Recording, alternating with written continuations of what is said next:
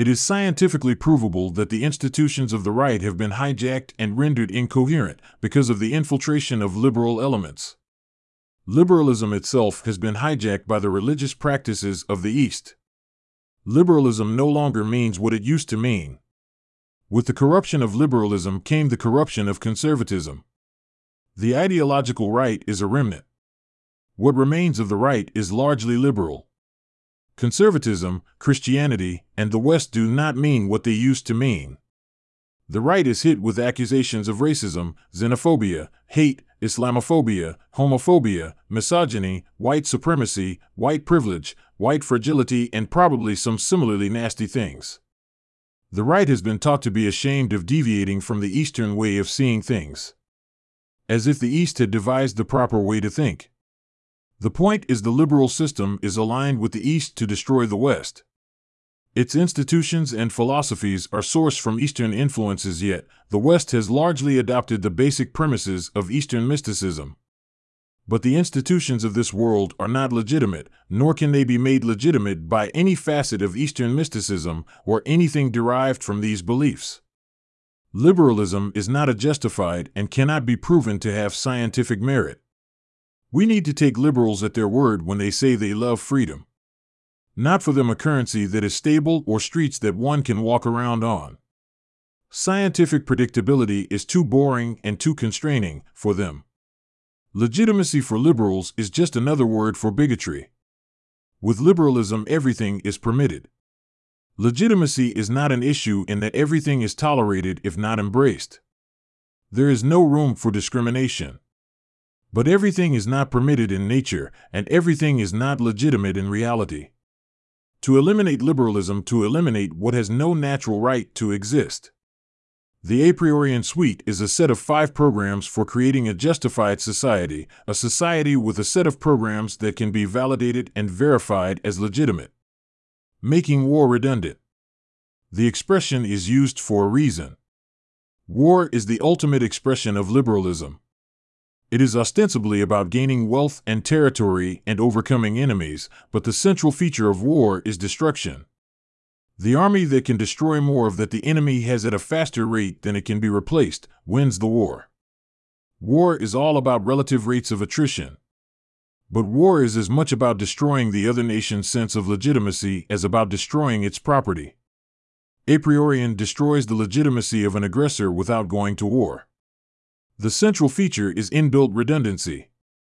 A list of essential goods is created. The nations of the a priorian league ensure there is more than one national source for each of the essential items. If a country declares war, it is ostracized by the league. All trade with the aggressor ceases, and all goods previously imported from that nation is substituted for by goods imported from the secondary sources. Trade is not resumed until the damage wrought by war is made good or a schedule of restoration agreed to. The elimination of petty crime. Major crime is a field better left to the established system for the present. However, the conventional system is ill suited for preventing property and nuisance crimes. Imagine the judiciary system attempting to handle an unruly youth. Schools are put on alert, teachers and principals are summoned to meet with parents and police. The police investigate and write lengthy reports, which are then forwarded to the justice system. Then lawyers, judges, and assistant attorney generals become involved. After that comes children's services, parole officers, the prison system, and all of its guards and administrators. There may be various other professionals called such as those in the mental health field. How many people does it take to deal with a punk disrupting class or caught shoplifting? The responsibility for dealing with a crime belongs to the victim, for only he or she can determine recompense. A crime is a market anomaly. But to have an anomaly, there must be a market standard. A criminal is not a citizen. Just requires moving through the steps needed to restore criminals to citizenship status. The citizen has an account in good standing. A citizen holds an account in a market. A citizen is a person with an account in good standing issued by a local market. The desire of justice is to restore the account of an alien to that of a citizen in good standing. The aggrieved goes to the accused with the details of the issue to seek a resolution. If the resolution is rejected, the plaintiff explains the problem to a citizen. If the citizen accepts the righteousness of the plaintiff's position, both bring the matter to the accused. If there is no resolution, then the matter is taken up in a court of citizens who adjudicate the matter and render a verdict. The accounts of the litigants are reconciled, and if unable to be reconciled, the court issues the conditions by which reconciliation can be achieved and citizenship reinstated. If there is no resolution, the accused is ostracized and ultimately banished. To illustrate the process, a property is vandalized. The suspect is approached and asked to restore the condition of the property to its original state. If this does not satisfy the plaintiff, an adjudicator is notified, and the plaintiff approached with the adjudicator as witness. If the accounts of the litigants are not reconciled by this means, the court is convened at the case heard. The accused, if found guilty, is levied a fine to his account equal to the damages awarded the plaintiff.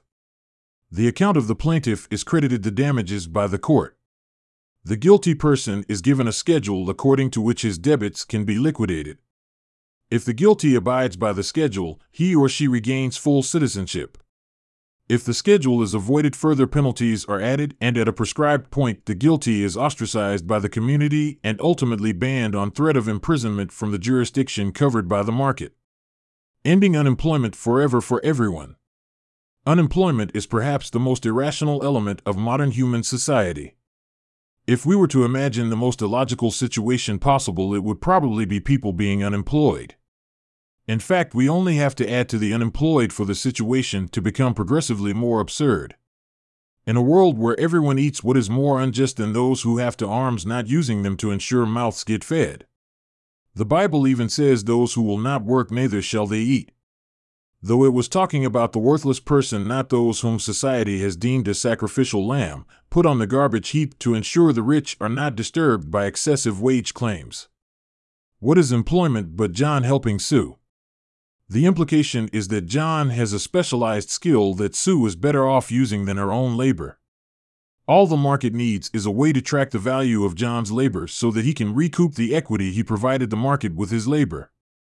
By dividing the market into 12 sectors and seeing each sector as a fundamental speciality, all persons are employed by one of the sectors depending on the person's special skills relative to the needs to the market. One sector always has need for the labor of all employees, and the work of all persons always create value. Because the market always accounts for all value created, the market credits the work done. As the owner of an account with a credit balance, the worker can always use these credits to barter for other goods and services created by the market. In this way, full employment is always achieved without inflation or the problem of job creation.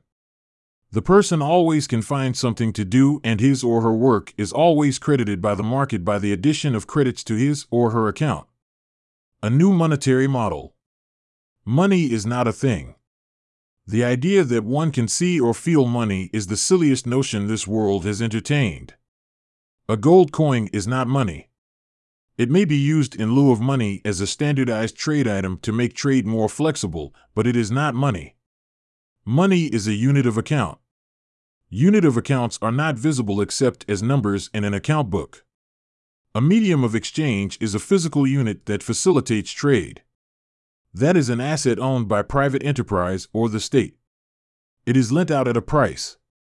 Sometimes the price is value added as with interest payments or by seigniorage. Either way, the value of the currency inflates. To create money is to create an accounting system composed of a system of accounts that records debits and credits using a unit of account. In a priori economics, the unit of account is called a prefer, which is a contraction of preferred shares. When the market produces equity, which is value added to an asset, the equity is recorded as a credit to the account of the worker who produced it. This balance is then available for purchases. Equity is produced by work. When workers produce goods and services, they are paid a living wage. This is paid as a credit to their preferred account. Thus, there is no inflation, and the economy is stable without inflationary cycles eliminating taxation, inflation, and the state. Only barter has no inflation. Every dollar of taxation and every dollar printed and every dollar of debt produces inflation. That is an absolute and invariable fact. To eliminate inflation requires eliminating the state. No state can exist without inflating the currency because every state requires tax revenues to operate. No agency that produces inflation or path to inflation can exist without the direct involvement and participation of the state. The a priorian program for the elimination of taxation requires the private sector produce, directly, all social goods. Barter can exist in a sophisticated economy if provided with a mechanism called a unit of account that digitalizes the value of the goods and services bartered. This digitalizing of bartered goods might seem awkward or even impossible, but remember all taxation is inflation and the only exchange that is not inflationary is barter. Social goods are created by one economic sector building something for another. So, in fact, creating social goods is just a kind of barter. Every item bartered has a value, and values can be recorded as units of account and tracked. To make the barter of social goods possible, the economy is divided into 12 different sectors. Each sector barters with the other. The values are digitalized by a system of accounts. The transportation sector transports goods, and the construction sector builds roads. Roads built by the construction sector at the behest of the transportation sector requires the market debit the buyer's account and credit the seller's account. This is true whether the buyer is an individual or an economic sector. The seller's account is credited the price of the goods or services sold whether the seller is an individual or a sector. This program eliminates the need for the state and inflation.